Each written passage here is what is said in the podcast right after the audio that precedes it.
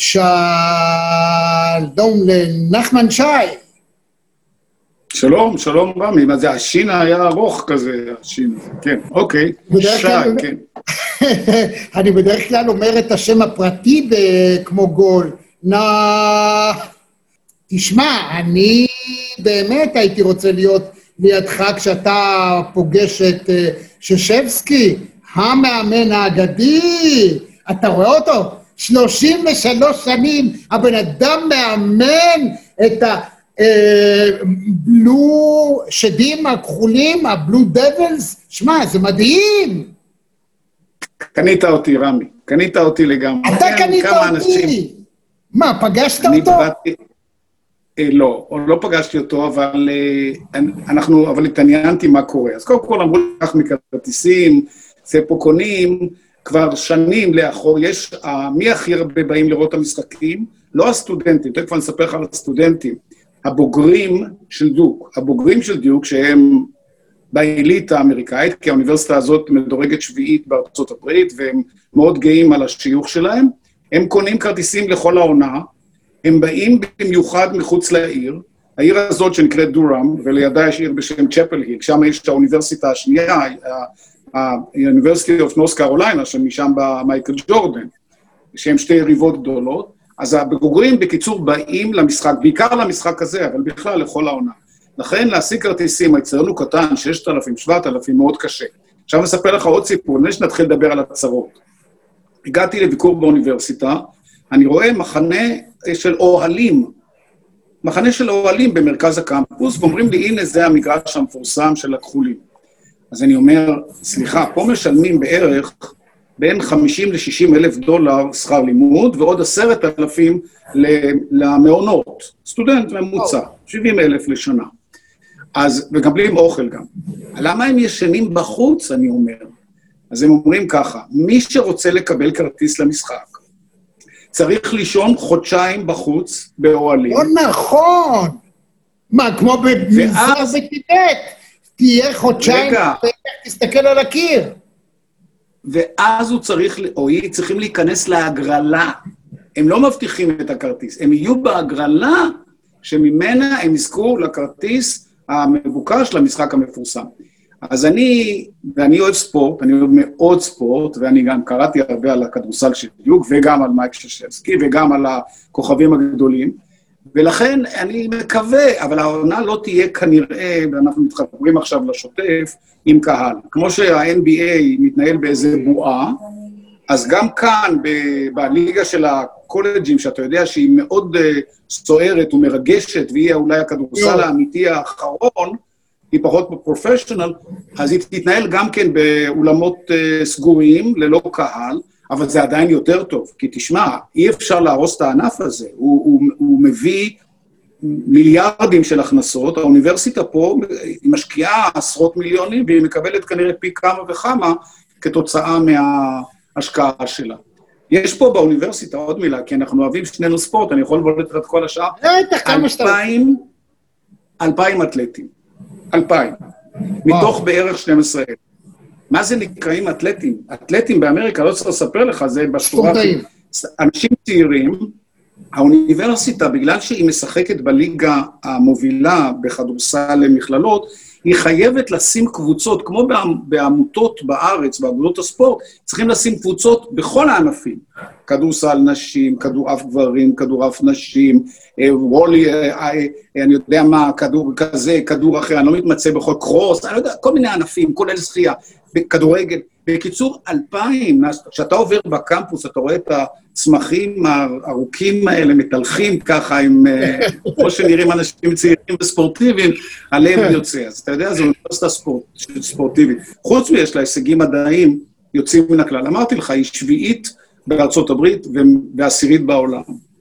קודם כל צריך להגיד שמקום שביעי בארצות הברית, אולי כאן בארץ אין כל, לא מבינים את זה כל כך, כי אה, בארץ אין דירוג אוניברסיטאות. אומנם אה, פעם בשנה אנחנו מספרים בדירוג העולמי, בדרך כלל זו האוניברסיטה העברית והטכניון, אבל להיות שביעי בארצות הברית, זה משהו שהוא באמת, באמת, באמת נחשב, ולכן 50 אלף דולר שכר לימוד שנתי, יש יותר מזה. ובכל זאת אוניברסיטה מדהימה, ואתה פרופסור אורח, אה, מרצה למה? אני מרצה על ישראל. אני אה, פיתחתי אה, שני קורסים על ישראל, אה, אחד על הדיפלומטיה הציבורית ואחד על אה, אה, בניית אומה, איך ישראל נבנתה. אה, לימדתי יותר מוקדם בשנה הזאת באוניברסיטה בשם אמורי, שנמצאת באטלנטה. גם היא באמת אוניברסיטה טובה מאוד, אבל אין להם ספורט. ואתה יודע, אוניברסיטה בלי ספורט היא לא מוכרת. אבל אני אומר לך, לאמורי לא חסר שום דבר. דיוק, יש להם את החגיגה של הספורט, בסדר. אבל אלה אוניברסיטאות טובות, ואני שמח שיש לי הזדמנות ללמד אה, על ישראל. יש עניין גדול בישראל, ויש גם הלכי רוח אנטי-ישראלים כמובן, לא צריך, אה, זה לא סיפור אה, חדש. אה, אני נחשפתי פה ושם, אבל עוד לא באופן לגמרי עוין. אבל אני מודע, אני מודע שאפילו הסטודנטים היהודים, יש בערך עשרה אחוז סטודנטים יהודים פה, גם באמורי, באמורי אפילו יותר, הם גם כן חשופים להלכי רוח שאנחנו מגדירים אנטי-ישראלים, יש כאלה שלא יגדירו את זה כך, אז אני רואה בזה גם אתגר מסוים, אבל בוא נגיד, אני באקדמיה, אני מראה, כמו שמרצים באקדמיה, אני לא במופע הסברה, ואני לא באתי להיות דובר צה"ל פה, אני באתי לדבר על ישראל, לקשור, את ה... לנתח מבחינה אה, מדעית, אה, כן, כמו שצריך באקדמיה, את, את ישראל, ולחבר לתופעות עולמיות וכן הלאה וכן הלאה, וזה מה שאני עושה. אז זה במסגרת של איזה חוג? איזה חוג אתה מרצה? ארבעה, ארבעה חוגים. יש משהו שנקרא פה cross-listing, זאת אומרת, אני שייך כרגע למחלקה למדע המדינה, אני, ואני מרצה מטעמה, אבל גם תלמידים בשלושה קורסים נוספים, אה, בשלושה תחומים נוספים, יכולים לבחור, נגיד מדיניות ציבורית, לימודי יהדות אה, וכן הלאה, יכולים לבדוק, ויש כאלה שבאו בכלל מעולמות אחרים, יש מרצה, אה, סטודנט שהם, הם, הם, הם, לא נרצה להחמיא לעצמי, אבל הייתה פה תחרות, כי מספר המקומות הוא מוגבל. זה, זה מה שלמדנו בארץ, סמינר, זה קבוצה קטנה. אז היו יותר סטודנטים מאשר מקומות, והיינו נאלצים לעשות כל מיני פתרונות. כן, בסדר, כי יש עניין, זה מה שנורא מעודד אותי, יש עניין... מה אתה מדבר? זה אתה, להיות מרצה פופולרי, זה בעיניי אחד הדברים המדהימים בעולם. זה כמו להיות ספורטאי גדול, למה? כי אנשים בהתנדבות נרשמים ורוצים להיות אצלך, עומדים בתור, מנסים להיכנס. תשמע, אין דבר יותר מחמיא מזה לפי דעתי, אבל אמרת, אתה לא רוצה להחמיא לעצמך, אני לא נוהג, אתה יודע, הפורמט הזה קיים בסך הכל חודש, התראיינו כבר יותר מ-30 איש, מעולם לא עמדתי והקראתי את הרזומה. אבל לפני שאנחנו, אנחנו לא דיברנו לפני הפגישה עצמה, אבל לפני זה ככה סתם ניצצתי בוויקיפדיה, ובאמת נדהמתי, והחלטתי להקריא את התפקידים שלך. אתה יודע מה? אות, ואז אני מקריא.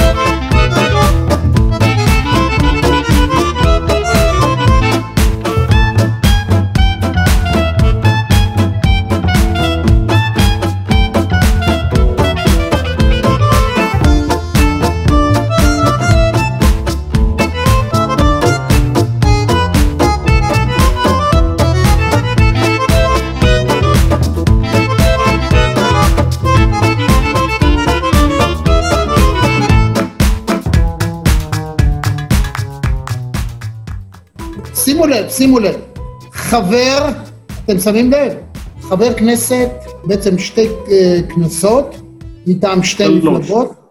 שלוש. שלוש. תעדכן בבקשה בוויקיפדיה, די כבר. כתוב אוקיי, שם שתיים. זה בעשר שנים, מ-99 עד 2009. שתי מפלגות או יותר? שתיים. הייתי, לא, לא. קדימה ומפלגת העבודה, והייתי גם סגן יושב ראש הכנסת. גם סגן יושב ראש הכנסת, אתה היית, אם כך, בשתי מפלגות, אה, אחת מהן כבר ז"ל ממש ואחת גוססת בדרך, אולי כן, אולי לא, עוד נדבר על זה. היית כמובן דובר צה"ל, מפקד גלי צה"ל, מנכ"ל הרשות השנייה, יושב ראש חדשות ערוץ 2, יושב ראש רשות השידור, סגן יושב ראש הכנסת, כמו שאמרת, כתב צבאי של ערוץ ראשון, כתב בכנסת, מזכיר העיתונות של משלחת ישראל לאו"ם, יועץ התקשורת של שגרירות ישראל בוושינגטון, כמינוי של מישה ארנס הליכודניק, מה עוד? יועץ תקשורת של רבין, מנכ"ל משרד המדע, התרבות והספורט, מרצה בכיר באוניברסיטת תל אביב, פרסמת ספר, זכית פרס על, על ספרות, שלושה ספרים, זכית בפרס על, על ספרות צבאית. תשמע, אתה, אתה איש מדהים, זה ריזומה בל, בלתי ייאמן, בלתי ייאמן, ובכל זאת, אם אני אשאל כל אדם בארץ, מי זה נחמן שי? מים. אני יודע. מה מכל התפקידים הוא הכי גדול שלך? שאלה טובה, באמת שאלה טובה. תראה, אני מאוד אהבתי את התפקיד של דובר צה"ל בגלל ה... שהיה בו פוטנציאל לשבור את הראש. כשנכנסתי ללשכה של דובר צה"ל, אז יש משני הצדדים תמונות של אה, קודמיי. רובם היו כבר במסגרת שחורה, אז הבנתי שמתים גם בתפקיד. אבל עכשיו תודה לאלה שדוברים שקדמו לי שמעריכים לחיות. והסתכלתי, אבל לא על זה הסתכלתי, כי הכרתי את רובם. הסתכלתי מה קרה להם, וראיתי שהם שברו את הראש במלחמות. מלחמות זה מבחן עליון לצבא, למדינה, כמובן גם לדוברות. ולכן העובדה שהצלחתי לצאת בשלום מהתפקיד הזה, זה לא בשלום, זה לצאת אפילו בהצלחה נגיד, אם אתה מרים את הכוס הזו המלאה מים, אז זה באמת היה דבר גדול שעשיתי. עבדתי, אהבתי באמת את כל התפקידים שעשיתי, ובכל אחד מהם ראיתי משהו אחר. אהבתי מאוד את uh, מישה ארנס ויצחק רבין, שאני מאוד uh, תמיד אבל על, על מותם, והייתה לי זכות גדולה לעבוד במחיצתם. אהבתי את דן שומרון, שאנשים רבים לא הכירו אותו והיה איש מיוחד. Uh, ואהבתי הכל, מהכתבות ברמה של כתב שדה לכל ישראל, לסקר אירועים צבאיים, ועד אפילו רשות השידור, שהייתה מקום קשה, אבל כשאני עליתי בשלוש לפנות בוקר, בלילה שבו סגרו את רשות השידור והתחלתי לספר על חבריי ועל, ועל חלקי ברשות וכן הלאה, היו בי דמעות, כי, כי אהבתי את רשות השידור והצטערתי שסגרו אותה. אז, אז כל תפקיד היה טוב בעיניי, באמת. אבל התפקיד הזה היום הוא משהו, מה שאני עושה היום הוא, הוא כאילו, אני, אני כאילו מביא את כל מה שאני יודע, וזה מה שהסטודנטים, אני חושב, אוהבים ומתלהבים, כי הם מקבלים הכל. הם מקבלים פוליטיקה, הם מקבלים, אתה יודע, מקבלים ספורט. אתה יודע את מי הבאתי, הנה, אני, עכשיו אני משתגע אותך. אתה יודע מי הבאתי לכיתה בשבוע שעבר? אתה לא תאמין. נו. טל ברודי. טל ברודי. לא נכון. כן, כן. מה, הוא אצלכם בארצות הברית עכשיו? לא, בזום, ישראל. אה, בזום. עכשיו אני אספר לך, עכשיו אני אספר לך למה. כי סטודנטית, כל סטודנט צריך לעשות פרזנטציה בכיתה, כדי שאני אבחון את היכולות שלהם. אז הסטודנטית ג'סיקה, היא עשתה אה, הצגה, מצגת על משחקי המכבייה. היא גם השתתפה וכולי, והיא הראתה את ההיסטוריה, אבל זה באמת מוסד מאוד חשוב, משחקי המכבייה. ואז היה לי איזה ראיון, דיברתי עם טל, אמרתי לו, תשמע, טל, אתה בדיוק מתאים לכיתה הזאת. אין מישהו שהוא יותר מספר את הסיפור של צעיר אמריקאי, בוגר אוניברסיטה, הוא היה באילינוי, עולה לארץ, בא לשחק במכבייה, נתפס פה בקסמה של ישראל, אני מאמין בקסמה של ישראל, ו- וגיבור לאומי בישראל. אני מעריץ את טל, אני לא אוהד את מכבי תל אביב, אני אומר את זה באחריות, אני אוהד של הפועל ירושלים. והצבעים שלי הם אדום ושחור. אבל אני מאוד מעריך את טל, וגם אחרים שעשו דברים חשובים בכדורסל הישראלי, כולל במכבי תל אביב. אבל אמרתי, טל, בוא, בוא לכיתה. ואז, והיא הראתה את הוידאו שטל, אנחנו במפה וכל היתר, ואז אני אמרתי להם, עכשיו תראו מי על הקו, יש לי את טל ברודי בעצמו. תשמע, הוא היה נפלא. והוא דיבר אליהם, תשמע, אמריקאים, מדבר אל אמריקאים, זה תמיד שיח שאנחנו מתקשים להשתלב בו. כשהוא אמר להם, הוא הראה להם את היד, הוא אמר להם, אתה רואה את היד שלי עכשיו? לא, הוא אמר ככה, תזיז אותה טיפה, ותתקרב למיקרופון, כן, תזיז, תזיז. ככה, הוא אומר להם ככה, תראו, השנה 60... קח אותה לאחור, לאחור, תתרחק טיפה. לא משנה, לא משנה, על היד. מול הפנים, מול הפנים, את היד ככה, מול פניך. ככה. אז הוא אומר, תסתכלו על היד. אליי ב-1965 בא אדם בשם נוח קליגר, שהיה לו מספר על היד. ונוח אמר לי ככה, אתה יודע מה המספר הזה אומר? הוא אומר, אני שמעתי, אבל אני מעולם לא ראיתי אדם שיש לו מספר על היד. הוא אמר לו, אני הייתי שם. ועכשיו אני אומר לך, תן שנה אחת מהחיים שלך למדינה הזאת ולספורט בישראל. רק שנה אני רוצה ממך, לא יותר. ואז הוא אומר להם, השנה הזאת, כבר עכשיו השנה ה-55 מאז. אז למה הבאתי את הספורט? מעל הכל, הספורט הוא היום כלי בדיפלומטיה. טל החכם גם אמר, אנחנו לא עובדים בשביל ממשלות, זה נכון, אבל אנחנו מקדמים את ענייניהם של, של, של, של מדינות. וזה נכון, הוא אמר, סיפר, 800 אפרו-אמריקאנס שיחקו, עדיין משחקים בישראל, 800, זה מספר עצמי. נכון. כל אחד מהם יצא שגריר של ישראל. שיחקו בישראל, חיו בישראל, למדו בישראל, יצאו, חזרו לאמריקה, יש לנו שמונה, יש מישהו שכתב ספר, זה שמונה מאות שגרירים. זה הסיפור של הקורס על דיפלומטיה ציבורית, איך אתה לוקח מדינה ואתה בונה את הדימוי שלה ואת ה branding שלה בעולם. אז אה, גם השבוע יהיה מישהו על אה, תל אביב, איתן שוורץ, חברי, ידבר על תל אביב כמה דקות. כל שיעור אני מביא להם... זה שמדליק, תשאל אותו על הדלקת ה... אתה יודע, הוא מדליק את כל האורות על בניין העירייה. זה, הוא מבצע את זה בצורה באמת יוצאת מן הכלל. היה ויכוח סביב דבר אחד שהוא עשה, וזה הדגל הלבנוני. אז תוכל לדבר איתו על זה. תשמע, אבל אתה בעצם עברת... אל תשכח שאיתן שוורץ זכה בתוכנית השגריר, שהייתה פעם בקשת. נכון. הוא זכה. נכון. ומי היה יושב ראש חבר השופטים? עבדך הנאמן. אתה יודע מה? אם כבר מדברים, אז uh, אני ציפיתי מאיתן שוורץ להיות יותר מאשר דובר עיריית תל אביב. אבל זה, אתה יודע, אני פעם אדבר איתו על זה. חושב בכל זאת, אבל בוא נחזור רגע אליך. תראה, אתה עשית את המסלול לפי דעתי הנכון ביותר, במובן הזה שקודם היית איש מעשה, היית איש צבא, היית עיתונאי, ניהלת, עסקת בניהול, ואז עברת לאקדמיה. הניסיון שלנו בתחום הציבורי, שפרופסורים שמגיעים מהאקדמיה לפוליטיקה בדרך כלל נכשלים. זאת אומרת, ההפוך הוא בעייתי. רוצה לדבר על זה רגע, או שאני אמשיך להגיד משהו? לא, לא, תראה, מה שאני עשיתי, אתה, אתה צודק מאוד. למה? יש שתי עמדות להסתכל על, על דברים, על מהלך החיים. אתה יכול כמשתתף, ואתה יכול כמשקיף. או שאתה פרטיסיפנט, או שאתה אובזרבר. אני הייתי פרטיסיפנט הרבה הרבה שנים. ואז, בגיל יחסית מבוגר, אמרתי, בוא ניקח את כל התובנות שלמדת במשך אולי 40 שנה של עבודה עיתונאית ובתחומים של ביטחון, דיפלומטיה וכן הלאה, ותממש את זה לעבודת דוקטורט. ואז פגשתי את התיאוריות. גם למדתי תקשורת הרבה הרבה שנים לאחור, אז ידעתי פחות או יותר, אבל כמובן זה השתנה, כי גם התיאוריה מתקדמת. ואז חיברתי את העולם המעשי עם העולם התיאורטי. זה מה שעשיתי, ונדהמתי לראות ש, שהרבה מאוד מהחוקרים ומהתיאוריות, הם, הם, הם פוגשים יפה מאוד את הניסיונות המעשיים שלי. הם פשוט נכנסו פנימה לתוך הגומחות שחיכו להם.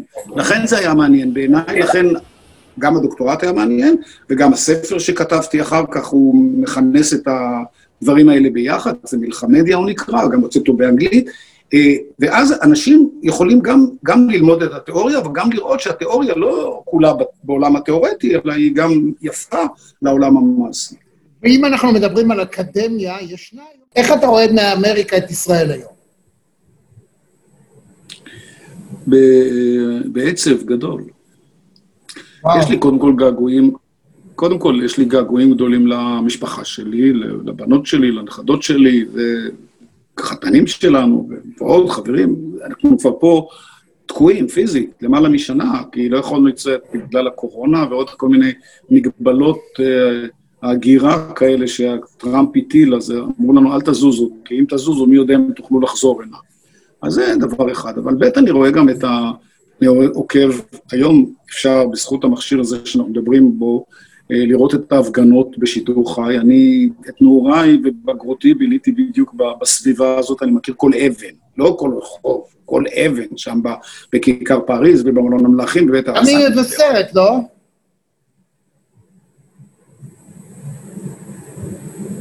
קיבלתי את ההפגנות ואת החברים שלי, אני מבין שהלהבה בוערת, האש בוערת בעצמותיהם, אה, אני רואה את הכשל השלטוני אה, בניהול ענייני המדינה, התקציב, אה, אני רואה את, ה, את, את ההתפשטות של המחלה הזאת.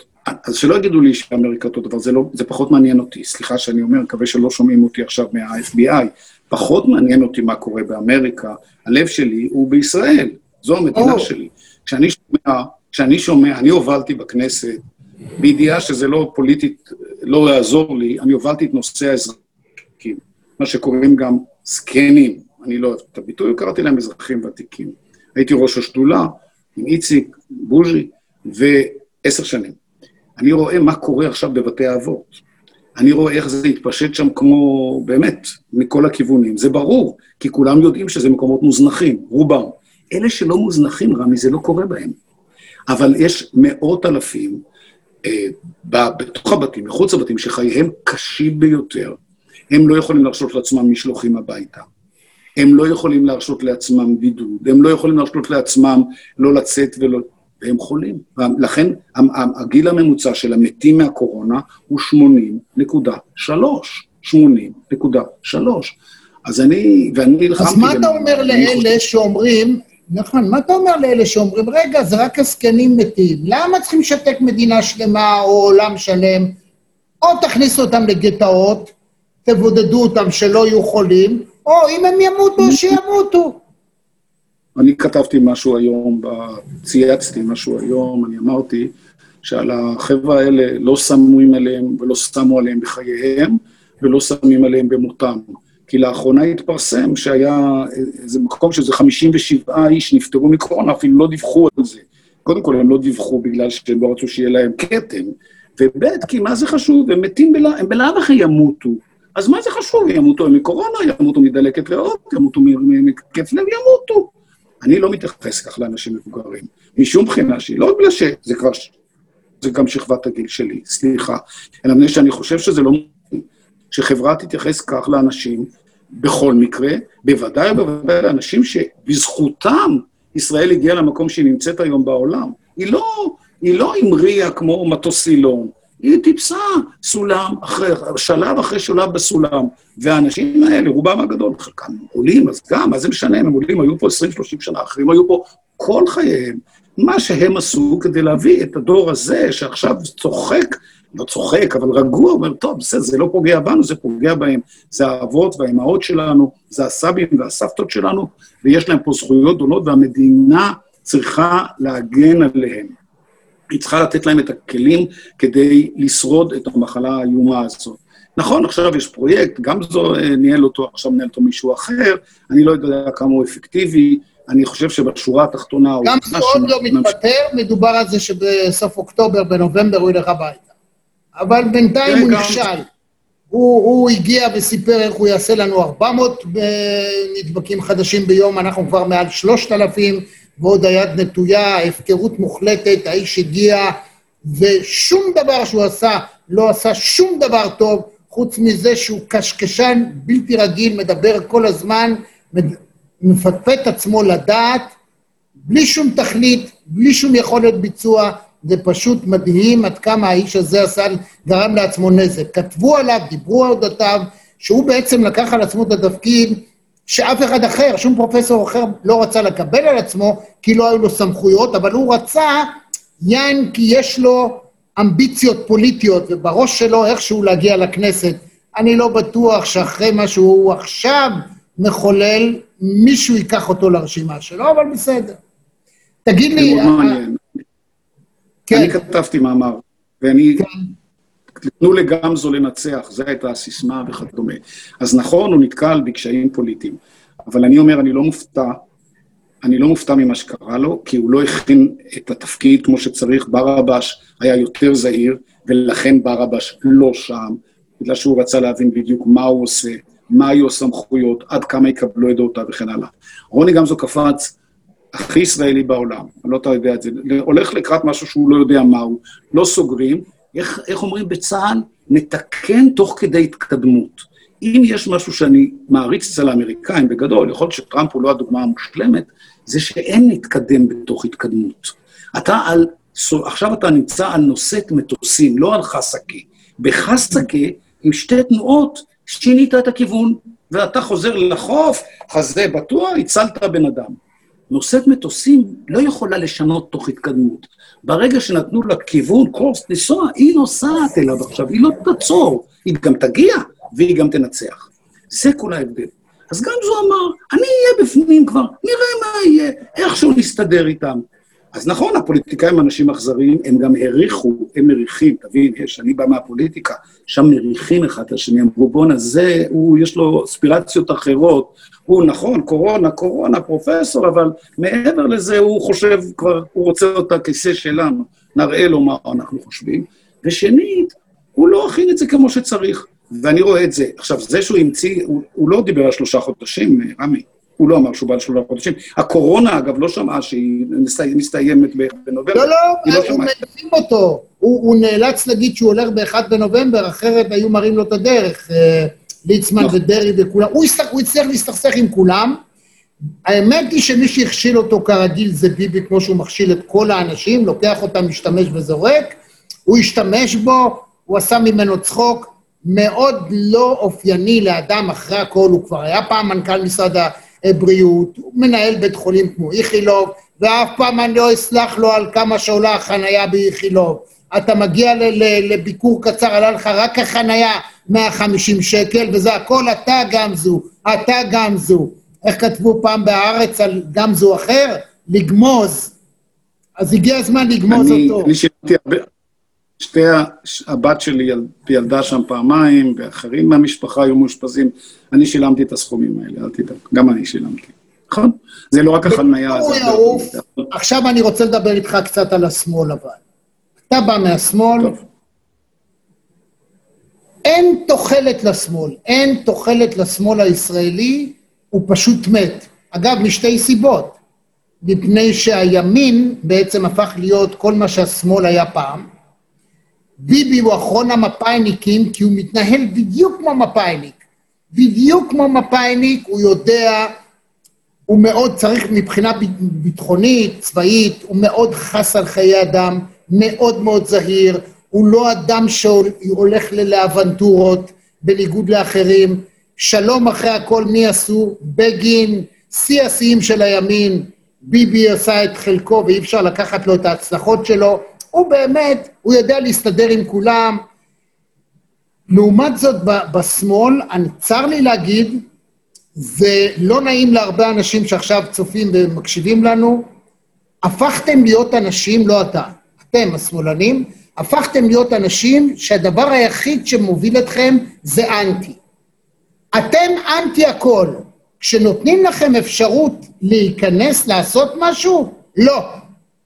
24 מנדטים היו לבוז'י.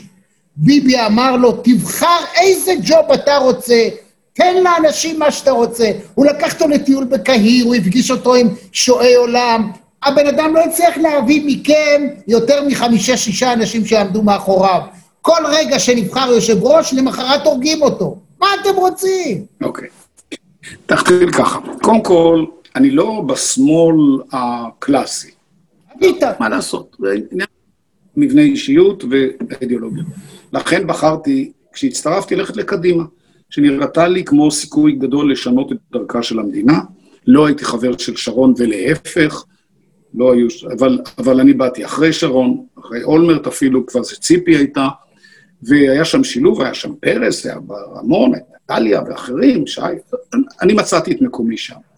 התברר לי תוך בערך שנה, שנה וחצי, שקדימה הזאת היא לא מגובשת מבחינה אידיאולוגית, והיא לא תצליח לשרוד. אחרי שרון הדבק הגדול התחיל הכל להתרופף. עוד לפני שכולם בכלל, כבר היה לי שיחות עם שלי יחימוביץ', והיה ברור שבבחירות שלאחר מכן אני אעבור למפלגת העבודה. זה היה טבעי בעיניי, כי תמיד הייתי במחנה הזה. הגעתי לעבודה, ובעבודה לשמחתי, הצירוף של ציפי ובוז'י הפיק 24 מנדטים. אני צידדתי להיכנס לממשלה. אגב, אני אמרתי גם לשלי... אני זוכר וכתבתי את זה לא אחת. אני אמרתי גם לשלי, אמרתי לה, תראי שלי, את לא תרכשי ניסיון מיניסטריאלי, לא תוכלי לעולם להגיד שאת רוצה להיות ראש ממשלה, או לא היא רצתה להיות ראש ממשלה, מה שעופר שלח אומר היום. אבל אנשים כשהם מחפשים ראש ממשלה, הם רוצים מישהו שהתנסה כבר בתפקידים בכירים, כולל מיניסטריאליים, שיש לו רקורד, ואז אומרים, על סמך הרקורד הזה והניסיון, אנחנו יכולים לתת לו את הזינוק הזה קדימה. לשלי לא היה את זה. בוז'י וציפי היה להם את זה. היה, זו הייתה ההזדמנות אולי האחרונה בהיסטוריה של מפלגת העבודה, להגיע, השילוב, עם זה, היה משהו, וזה עוד, ב-24 מנדטים, זה לא היה רחוק. הוא היה צריך להצטרף לממשלה. הבעיה שברגע האחרון ביבי קיבל רגליים קרות. בוז'י נשבע לי והראה לי, ועשרות פעמים דיברנו על זה, כי אני צידדתי. היה איזה יום אחד שידיעות אחרונות פרסמו מפה של חברי, הם מאוד התנגדו, אז הם עשו אדום מתנגדים, כחול, אה, אני יודע, מצדדים, ואפור מתלבטים, לא היה אף אחד ש... אני הייתי בכחולים, אני הייתי באלה שארבעה שאמרו לו, לך קדימה. לך, בגלל שאני חושב שאם הוא היה משתלב כשר חוץ, אז הוא גם מתאים לזה כמו כפפה ליד, זה היה נותן למפלגת העבודה. נכון, זה מבפנים, ואתם בוגדים ברעיון, אני לא חושב שזה נכון. אני חושב שאני ראיתי רמי, אני ראיתי במו עיניי מה יכולה לעשות ישיבה בקואליציה. אפילו על כחול לבן, שאפשר להגיד עליהם מה שרוצים, הם בולמים הרבה דברים שהליכוד מנסה להעביר. אם הם, יכול להיות שהם משחקים הגנתית, כמו שאנחנו אומרים, אוקיי, שישה בלמים וארבעה מגינים ועושים בונקר. אבל הם לא מקבלים גולים, הם לא מקבלים גולים, הם משחקים משחק נכון. מכוער, במרכאות, נכון, נכון מאוד, נכון. אם הם יחצו את המגרש וינסו להבקיע, יכול להיות שלהבקיע הם לא יצליחו, בינתיים יחטפו ארבעה. אז הם לא כן. עושים את זה. הוא לא מכנס את הממשלה, הוא לא מכנס את ועדת שרים לחקיקה, כי הוא לא יכול לעשות מה שהוא רוצה. אני פעם הבאתי הצעת חוק נפלאה, אני לא אספר לך איזה, אבל תאמין לי, אנושית, מובנת, ברורה כל כך. הוריד לי אותה בנט. בנט עלה, נאם איזה נאום. אני אמרתי לו, בנט, אתה לא מאמין למילה שיוצאת לך מהפה. תאמין לי, אני מכיר את זה. הוא ירד מה, מהדוכן, הוא אומר לי, נחמן, תצטרפו לקואליציה. כי הוא קיבל הנחיה להוריד את זה, והוא ידע שזו הצעת חוק טובה. אז זה גם הצעות חוק, זה גם לבלום יוזמות וכן הלאה. הם הצליחו, הסיפוח נעצר בגלל כחול לבן. נעצר. נכון. אני חושב שהיום... נכון, לא נכון. נעצר. אז לכן, אני חושב שצריך להיות בפנים. ברור שלא בכל מחיר, ברור שלא זה זה, אבל עדיין יש הבדל אם אתה... עכשיו, מפלגת העבודה התייבשה לגמרי. איבדה את הדור הביניים ואת הדור הצעיר שלה. אה, התרחקה כמובן, בגלל שהיא עשתה כל מיני תרגילים, התרחקה מה... הצירוף של אורלי לוי היה צירוף מס... הרסני מבחינת המפלגה, שלא כך רואים כמה נזק יכולה לגרום. היא גרמה נזק. יותר מאשר היא גרמה נזק בפרישתה, היא גרמה להרבה אנשים להגיד, יותר אני לא אצביע למפלגה הזאת, מפני שגנבו את הקול שלי ולקחו אותו למקום אחר. לכן, אני, עוד סיבה להיות עצוב, זה להסתכל על מפלגה שישבתי, תמכתי בה, ישבתי בספסלים שלה הרבה, וראיתי שהיא הולכת לאיבוד, פשוט הולכת לאיבוד או לעבוד. אני רוצה להגיד לך, נחמן, שתדע לך שיאיר לפיד זה בדיוק אותה גרסה של שלי ודומיהם של אנטי. יאיר לפיד הוא רק אנטי. האיש פעם אחת היה בתפקיד ביצועי, כשל בו באופן מוחלט. כולם אמרו לו, הנח למע"מ אפס הזה, גם היועצים שלו, גם במפלגה שלו, גם כל בכירי משרד האוצר, הוא התלבש על משהו, התעקש עליו, הרס לעצמו את הקריירה, והיום הוא הנביא היחיד של האנטי. יש במדינת ישראל מין 20-30, לא, אפילו לא 30 מנדטים, 25 מנדטים, מתקרב ל-30 אפילו, שהכל הם אנטי. אבל האנטי הזה הוא כלום. הוא כלום ושום דבר, לא משנה מה יהיה, הם יהיו נגד, הם לא אנשים של בעד. שלי יחימוביץ' יכלה, לו רק רצתה להיות שרת אוצר. שרת אוצר הוא היה מוכן לתת לה, אתה יודע את זה. לא. אני מפרסם את זה אני אמרתי לה, היא תפסה אותי, תקשיב לי, זה היה בוקר אחד שאני התראיינתי בקול ישראל, פעם ראיינו אותי בקול ישראל, ואני אמרתי את זה לארי גולן, ואז אני הייתי תמיד מגיע לכנסת ראשון, כי הלכתי לחדר כושר, כל בוקר הייתי בחדר כושר, ואני כבר יוצא מהחדר כושר, זה כבר בשמונה שבע חטא, ואני רואה אותה. אמרתי, למה אמרת את זה? למה אמרת את זה? אמרתי לה, כי אני מאמין בזה, את צריכה להצטרף. לא תצטרפי, לא תהיי יותר. הלכתי אליה הביתה, אמרתי לה, אם לא תצטרפי, לא תהיי. איך אני יכולה? הוא רצה לתת לה את האוצר, את כל התיקים הכלכליים הוא רצה לתת לנו. יכול להיות שהוא היה מאשים אותנו אחר כך בכישלון, זה לא, משהו אחר. זה מבנה המשניות שלה ושל אחרים, שהם אנטי במבנה שלהם, ואין בהם יכולות של ביצוע. תקשיב, אתה היית מנכ"ל משרד ממשלתי, היית מפקד גלי צה"ל. אלה תפקידים ביצועיים, זה לא עניין של מה בכך. אתה מילאת תפקידים של גם לעבוד, לעשות, לנהל, לפקח על אנשים ולעשות משהו שהוא חיובי. בתחום התקשורת, אתה יודע, אתה יכול להיות פעם כאן ופעם ופעם לכאן. אתה פעם יכול להלל מישהו, פעם שנייה לשחוט מישהו, זה התפקיד שלך כיועץ וזה. אבל היית, ניהלת, עשית, עכשיו כפרופסור אתה בונה דברים. היא רק אנטי. רק אנטי כל חייה בכנסת, היא הייתה נואמת יוצאת מן הכלל ועיתונאית טובה, אבל כל מה שמסתובב עכשיו זה לא היא, היא משקפת, היום זה מירב, מי שלא יהיה, זה אנשים שמסתובבים שם, זה אנשים שלא יצא מהם חר. ומי שהולך להצביע, חייב ללכת להצביע בעד מישהו שיהיה שותף, איכשהו ייצג את העירונים, את החילונים, את האקדמאים, ולא רק, אני לא אנקוב בשמות מי נמצא בכנסת. לא, אנשים כמוך לא נמצאים שם. נחמן, אתה לא נמצא שם. כמה אנשים כמוך אני יכול למצוא בכנסת? אי אפשר. אז רבקום, לא יכול להיות שהשמאל לא יהיה מוכן להשתתף בשום דבר. מה אתם רוצים? מה אתם רוצים? אני, אני חושב שמדינת ישראל זקוקה למפלגה אמיתית בציר הזה שבין מרכז לשמאל, אה, קצת יותר מתונה מהשמאל בהגדרה הרחבה שלו. אה, עדיין יש לזה מקום, עובדה שמתרוצצים שם, כמו שאתה אומר, לפחות 30 מנדטים, תחבר את כחול לבן ויש עתידה. המתחם הזה עוד פנוי, וביום טוב גם צריך ללכת עם הערבים, צריך גם לשותפות. בשותפות הזאת צריכים להיות שני מרכיבים.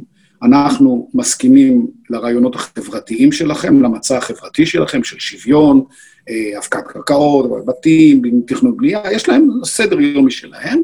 כן. אנחנו לא הולכים איתכם על המצע הלאומי שלכם. אנחנו לא בעד שתי מדינות, אה, מדינה אחת, אה, אנחנו לא בעד החזרת פליטים. צריך לדעת, גם הערבים יצטרכו, למדינה, מפלגה משותפת כזאת יכולה להביא לניצחון בבחירות. אה, ובלי לבגוד בערכים הלאומיים של מדינת ישראל. נגיע לנושאים... אגב, שהם, אגב, בין... רגע, נחמן, תרשה לי לשאול אותך שאלה היפותטית. אתה פרופסור, אתה, אתה עברת הכל. תאר לעצמך מצב, נגיד שבני גנץ היה, צריך, היה מצליח איכשהו לגרד את אותם 61 שתמכו בו והמליצו לנשיא. אתה חושב שמדינת ישראל לא הייתה בוערת היום? המתנחלים, הימין, הליכודניקים, הם לא הולכים להפגין לבלפור עם איזה שלטים ובובה של בחורה ערומה. או איזה, שמוק, באים, איזה היו... בלון בצורת שמוק. לא! אמרת יפה שבחירות, אה, מפגנים, והשמאל, יש לו מנוע שלו, הוא דלק אה, מסוג נגד. יש דלק סוג נגד. יש 87, 89, 91, ויש דלק, אה, נגד. זה גם סוג אחד של אוקטן. אוקטן גבוה, אגב. אז את האוקטן הזה הם היו מתחילים להוציא לפועל, אני מניח, אבל זה לא משנה, כי היינו כבר שם. אני חושב שבשביל לעשות את השינוי במדינת ישראל, בכל הממדים שלו, אני, אני לא מדבר על, על ביבי עצמו, אגב, אני חושב שצריך לעשות שינוי בדרכה של המדינה, uh, היה, היה אפשר וצריך לעשות את זה יחד עם הערבים, עם מגבלות ברורות וכן הלאה. אני חושב שיכולנו לעשות את זה, אני חושב שהיה צריך לעשות את זה. אבל מה אני אגיד לך, אה, ברגע האמת התפוררה המפלגה הזאת, כי היא לא הייתה באמת מפלגה. כל הכחול לבן האלה, ואני אמרתי את זה עוד פעם באיזה ראיון לאריה, שאחריי דיבר עופר שלח, אומר, שמעת עכשיו את נחמן שי? אומר לה, עזב, נחמן שי, לא יודע על מה הוא מדבר, גם כן, ביטוי. ואחרי רגע הוא הודה בעצם שהם מעולם לא עשו עבודה אידיאולוגית אמיתית, הם מעולם לא בדקו את החיבורים. ומה התברר? שנגיד האוזר והנדל מעולם לא היו שם מבחינה אידיאולוגית, הם ישר עברו, אין להם שום בעיה, הם הקימו מפלגה, הם יחזרו, הם ילכו לליכוד או לאן שהם ילכו, ואחרים גם. זאת אומרת, זה לא היה אמיתי. גם החיבור ביניהם, לכן אפשר היה להתפרד כל כך מהר, כי בעצם שום דבר לא חיבר אותם. אני כבר הייתי במפלגה כזאת, אני כבר הייתי בקדימה, אני ראיתי מה קרה לדש ההיסטורית, אני ראיתי מה קרה למטה המחנה המרכזי, אני כל פעם היה זרם המרכזי, כל פעם קפצו מפלגות כאלה, היה מספיק אנשים בסביבה שיתמכו, ואחרי רגע הם התפרקו. לפיד עצמו, אבא, הוביל מפלגה כזאת שהתפרקה. לכן מוכרחים שיהיה דבק אידיאולוגי. מחזקים אותו כמובן עם מנהיגים, עם פעילים, עם ארגון, ואז יש לזה סיכוי. אם לא, אז תראה מה קרה לעבודה. שני, שלושה מנדטים, שני מנדטים, זהו. סוף הדרך. תגיד, הזכרת את שלח. בעיניי שלח הוא אמנם בחור חרוץ, זה אדם שכל היום יושב וכותב, ולמעשה כל מה ש... כל מה שלפיד לא יודע לעשות במובן של להיות יסודי, אלא הוא שואומן, אז שלח הוא האיש שעמד מאחוריו והכין לו את כל המצעים, כאילו, הוא הבן אדם הכי יסודי שאני מכיר בכנסת ישראל היום. באמת, איש רציני, אגב, שאתה שומע אותו, ב, ב, הוא עומד בראש ועדה, הוועדה שהוא עומד בראשה, תענוג לשמוע אותו מדבר. קשה מאוד לכל מיני אנשים שמגיעים ומנסים לעשות ספין, הוא מיד יודע לאחוז בשור בקרניו, אבל הוא לא מנהיג. זה טכנוקרט, זה לא אדם שיכול אפילו לחלום להיות ראש ממשלה. אז מה הקטע פה, לפי דעתך, ממרחק אה, שהייתך מעבר לאוקיינוס? איך אתה רואה את המהלך הזה? זה בלוף? זה הצגה? זה מה? זה ניסיון להראות שכאילו ביש עתיד אה, יהיו מעין פריימריז וזהו? מה? תראה, שלח, עופר, אני ראיתי אותו בכמה, אני מכיר אותו, ראיתי אותו קודם כל מבין גדול בספורט, בספורט אמריקאי, אין ויכוח. אין ויכוח, זה לשמוע אותו כפרשן ספורט, זה רמה... אדוני, אני שידרתי משחק והוא היה פרשן שלי, אז מה? זה הכל טוב. ברור, ברור, והיה פשוט, אני נדהמתי מהבקיאות שלו, אני לא יודע אם הוא שומר על רמת הבקיאות, כי הלוא השחקנים מתחתנים, זה לא כל כך פשוט. הוא אפילו כתב פעם לקסיקון על קולנוע, עם מידע מדהים, זה היה מדהים לראות איך הוא הגיע ל... הוא לא כאילו איש קולנוע. הוא גם בא מבית טוב, כי אבא שלו, חזי שלח, היה איש רחב אופקים. יש לו, היה לו מאין ללמוד, אבל תראה, אה, אני ראיתי אותו גם בוועדת חוץ וביטחון, הוא תפקד יפה, הוא היה ראש ועדת משנה וכדומה. אני עוד פעם חוזר ואומר, להפקיד מדינה, אנשים רוצים ב...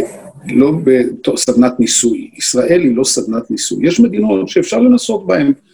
יצליח, יצליח, לא יצליח, נמשיך הלאה, הם לא בסכנה קיומית. ישראל היא בסכנה קיומית, ויש הרבה ישראלים שאומרים, עם כל ההאשמות וה, וה, והטענות כלפי ביבי, עדיין הוא האיש הכי מנוסה בסביבה. עד, אני אומר לך, אני שומע את זה מהם. אנשים שאתה לא היית חושב שהם יחשבו ככה, הם יגידו, שמע, זה מלחמה הוא לא עשה, הנה הוא קידם את היחסים פה, הוא עשה כך, עד לפני שנה גם אפשר להתגאות במצב הכלכלי, לא רע לנו פה, ישראלים נוסעים, ישראלים נהנים, ישראלים חוגגים. מה, עזוב, אז אנחנו לא אוהבים את מה שהוא אשתו אותה שמפניה והוא קיבל קצת כסף, אה, לא שווה כסף, עזוב, יאללה, אפשר לחיות עם זה, זה לא דבר קריטי. אז לכן, אה, אה, הוא זכה למה שהוא זכה. אנחנו חייבים להביא אנשים שהתנסו. מאיפה הרעב הזה לאנשי צבא? שהוא רעב שלא משביע את עצמו, כי חלק מאנשי הצבא לא בשלים לפוליטיקה.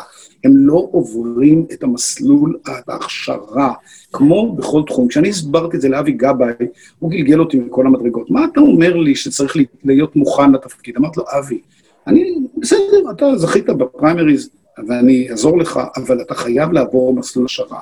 אתה צריך להכיר נושאים רבים שאינך מכיר, כי אתה הלכת רק במסלול אחד. גם את הביטחון, גם את הנושא הבינלאומי, גם את הנושא האמריקאי, גם את הנושא... נתתי לו שורה של נושאים. כמובן, אף אחד לא רוצה לשמוע את זה, כי זה, אתה יודע, מי בכלל ילמד אותם, אבל זה ככה. עד שאתה לא עובר. אני זכיתי ועברתי את הניסיונות האלה, לא את כולם, ואני גם לא הגעתי למקומות שרציתי מה לעשות. אבל אתה, אני לא רציתי להיות ראש ממשלה. אבל אם אתה רוצה להיות ראש ממשלה, אתה צריך להציג רקורד הרבה יותר עשיר מאשר האנסים האלה. אז לכן, אנשי הצבא יש להם, יש להם את המקדמה הגדולה של הצבא, זה נותן להם, אבל בחיים האזרחיים, כמו שאנחנו רואים אצל גנץ, זה מאבקים וניסיונות אחרים לגמרי, אתה, אתה לא יודע מאיפה זה נופל עליך. הוא לא רוצה ללכת לבית ספר, בגלל שבבית ספר הזה הוא, הוא מלמדים בשפות אחרות, בשערות אחרות, בתחומים אחרים, הוא לא יודע את זה. משרד הביטחון הוא מרגיש כמו בבית, הוא נכנס למשרד, זה כאילו לא היה, כאילו הפסיק להפסקת עשר, וחזר לכיתה.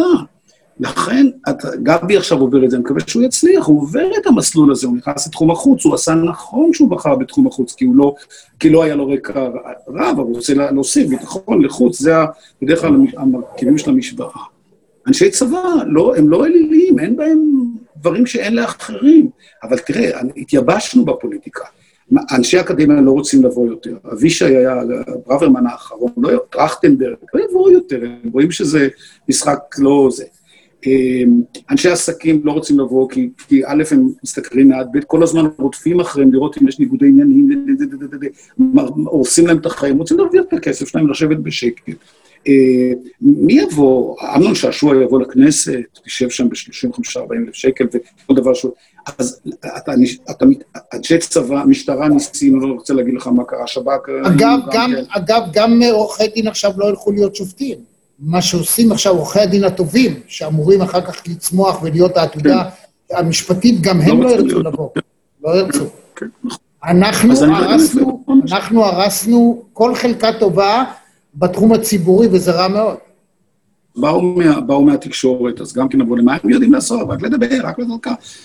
אני לא רואה את עצמי כאיש תקשורת, אני רואה את עצמי כדברים נוספים, אבל, אבל, אבל גם עליי אמרו את זה. כך שבעצם, אז מאיפה הם יבואו? הם לא צומחים על העץ. זה לא אגוז קוקוס. הם צריכים לגדול ולהתפתח. אבל רגע, ולה... רגע, רגע, רגע, אתה צודק, אבל אתה יודע מה קורה? הפוליטיקה הישראלית היא אוכלת אנשיה הרבה יותר מאשר כל תחום אחר. כי בצבא, נכון. אם אתה טוב, אתה יכול להגיע לאן שאתה רוצה. באקדמיה אתה טוב, אתה תהיה פרופסור. אם אתה תהיה... בפוליטיקה, אם אתה קצת טוב, הבעל הבית יערוף לך את הראש. זאת אומרת, תראה מה במפלג... ב- בליכוד קורה. הוא מביא אנשים, הם עוזרים לו, הם שרים טובים. אם מישהו שר טוב, אם מישהו טיפה מתבלט, או חס וחלילה עשה את טעות חייו ואמר שכשביבי יהיה בן 160 הוא חושב להתמודד, אותו יום נגמרה הקריירה שלו. ואצלכם בשמאל, רק נבחר בן אדם אתם מעיפים אותו, לא משנה מאיפה הוא בא, מבן גוריון, את בן גוריון זרקתם, הקים מדינה, אחרי רבע שעה העפתם אותו לשדה בוקר. נו באמת, מה? הפוליטיקה הישראלית זה דבר נורא. העבודה, מאחר שהיא נולדה להיות בשלטון, כידוע לך, אז היא העבירה, היה לה סעיף בחוק של, בחוקה הפנימית, שאם אתה לא נבחר לראש ממשלה, אתה עובר לבחירה חדשה, אבל אף פעם זה לא קרה, כי תמיד נבחרו ראשי ממשלה עד 77, אחר כך עוד פעמיים.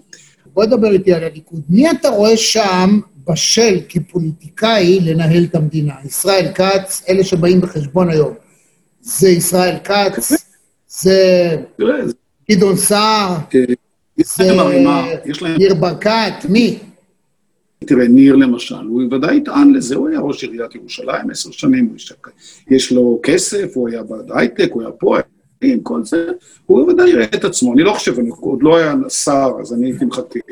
גדעון סער היה שר, פעמיים, אה, הוא בהחלט פוטנציאל. כץ עצמו, תראה, התפקוד שלו כשר אוצר הוא לא הכי טוב בעולם, אני אומר את זה כמובן, אבל הוא התנסה הרבה בתפקידי שרות, יש לו את הרקע לזה.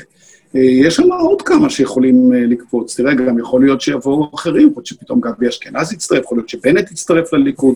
המחנה הזה לא, הוא לא דל באנשים. כל מי שעבר תפקיד של שר, שלוש-ארבע שנים, בתיק מרכזי, הוא כבר טיפס במדרגה אחת גבוה, והוא מוכן לתפקיד. אתה לא מגיע להיות ראש ממשלה מ...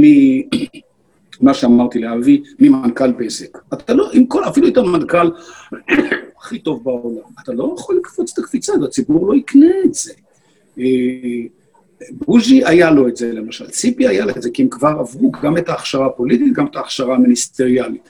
זה לא יצא לפועל, זה כאילו החשבון שלהם מתרוקן.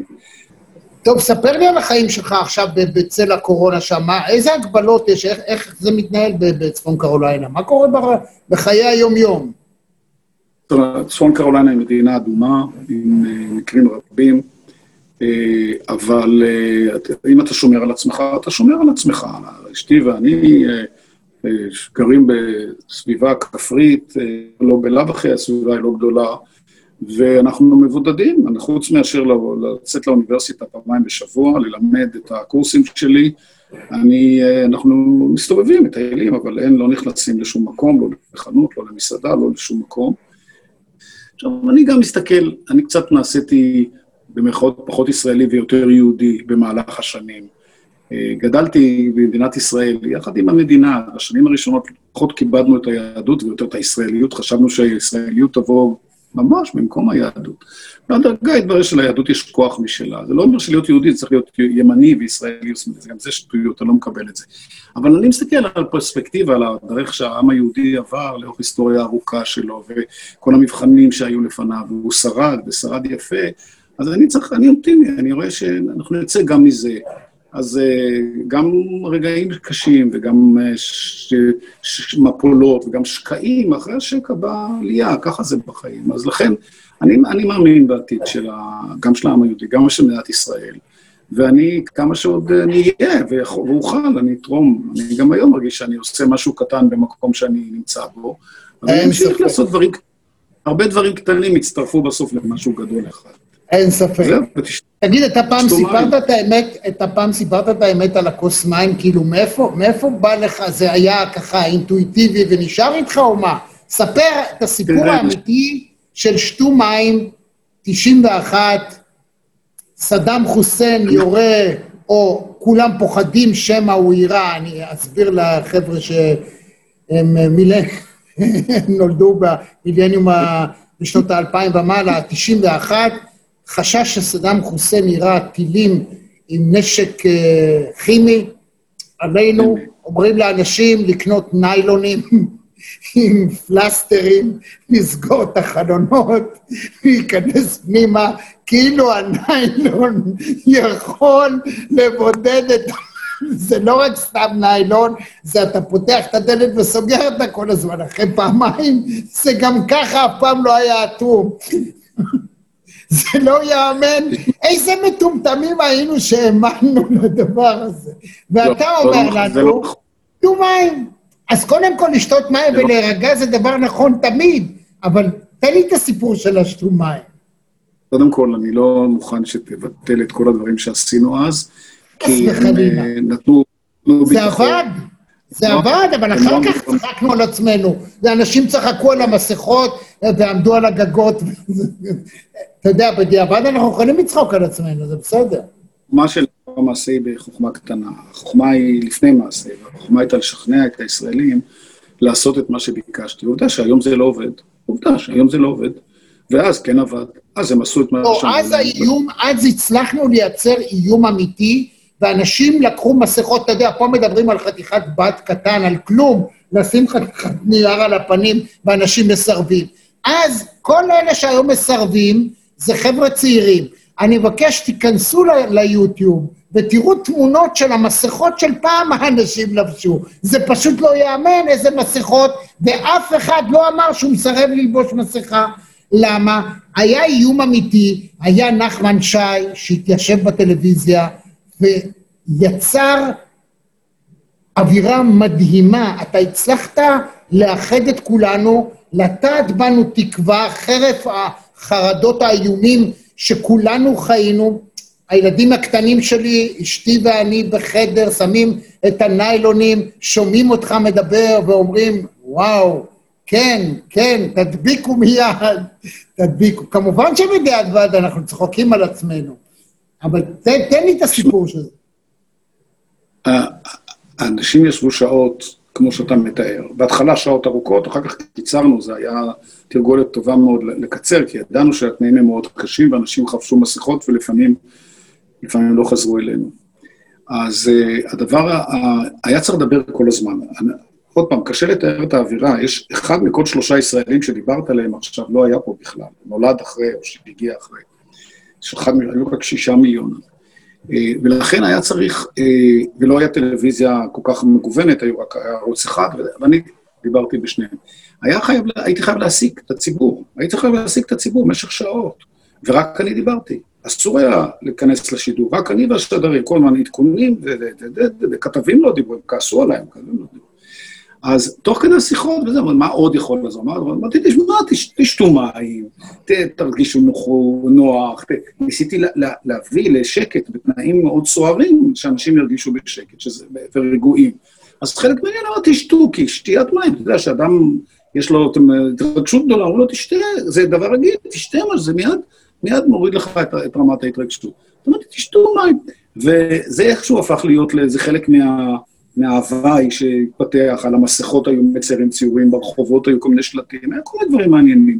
אז, וזה, אז אמרו לו, תגיד, אז אפשר לשתות את זה, אפשר לשתות את זה, והכתבים והשדרים היו מתחכמים, ולאט לאט זה הפך להיות איזה פולחן, פולחן. נכון. הסתיימה המלחמה, המים, המים, המים, שותים, אני מאז כמה קמפיינים של מים דחיתי מאז, כי חברות המים רצו אותי מעדן, מזה, ותעשה, אמרתי, לא, אני לא מממש את הרווחים, בטח לא בצורה הזאת.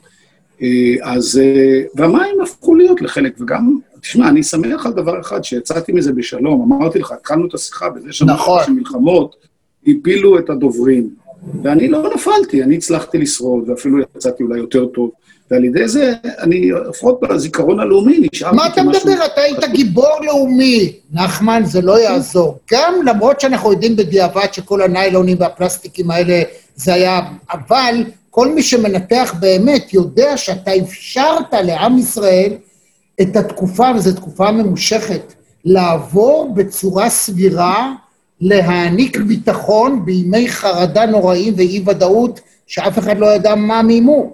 ועשית את זה בצורה מעוררת התפעלות, ואנחנו חייבים לך המון. יש דור שלם של אנשים שזוכרים לך את זה לטוב, ומה אני אגיד לך? אני מאחל לסטודנטים שלך, אתה פרופסור היום באוניברסיטה האמריקאית, אני מאחל לסטודנטים שלך שיהנו ממך כל רגע, כי... כי מה? כי נחמן שי יש רק אחד. לא, לא, אחריך לא היה עוד אחד כמוך. אז אה, בנימה אה, אופטימית אה, זו, מה? למשל, מירי רגב גם הייתה דוברת צה"ל, אז אתה יודע, הכל אפשר. לא היית צריך לגמור את הרעיון הזה עם זה. אני חושב שזה לא, קלקל קצת. זה קלקל קצת. לא. זה קלקל קצת. טוב, מילא, נשאיר את זה. נחמן שי. אוקיי, אז לא אמר. תודה רבה, תשתה כמה שאתה יכול. תודה רבה. השיחה. נהנית? להתראות חביב. כן, תודה רבה. על הכיף. ביי ביי. להתראות, הולכים לראות NBA עכשיו. טוב, טוב.